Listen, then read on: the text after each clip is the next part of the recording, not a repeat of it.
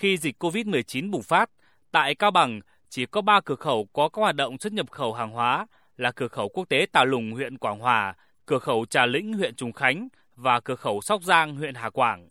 Tuy nhiên, lượng hàng hóa thông quan không lớn, chỉ khoảng từ ba mươi đến bốn mươi xe mỗi ngày. Theo thông tin từ tỉnh Cao Bằng, những ngày qua, khi phía Trung Quốc từng bước nới lỏng các biện pháp kiểm soát dịch bệnh, cho phép xe Trung Quốc sang Việt Nam lấy hàng, phía bạn cũng đề nghị nối lại hoạt động một số cửa khẩu tại các huyện như Thạch An, Hạ Lang phục vụ xuất nhập khẩu hàng hóa. Trước thông tin phía Trung Quốc sẽ nối lại hoạt động xuất nhập cảnh, các cửa khẩu tại Cao Bằng đã sẵn sàng điều kiện về nhân lực, phương tiện, thiết bị kỹ thuật nghiệp vụ nhằm phục vụ tốt nhất nhu cầu của nhân dân.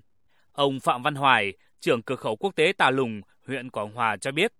trước khi dịch cô vít mười chín bùng phát, cao điểm tại Tà Lùng có khoảng một trăm xe và khoảng từ ba trăm đến bốn trăm người thông quan mỗi ngày.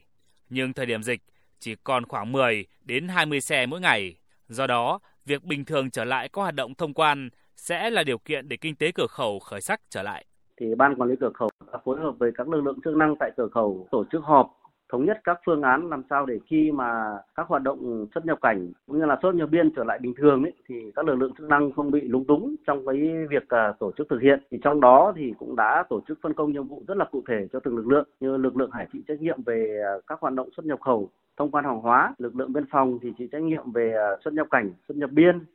lực lượng kiểm dịch chịu trách nhiệm về công tác phòng chống dịch bệnh. Ngoài ra thì cũng đã tổ chức tuyên truyền thông báo cho các bà con nhân dân và các tổ chức cá nhân tham gia các hoạt động xuất nhập khẩu trên địa bàn biết về các chủ trương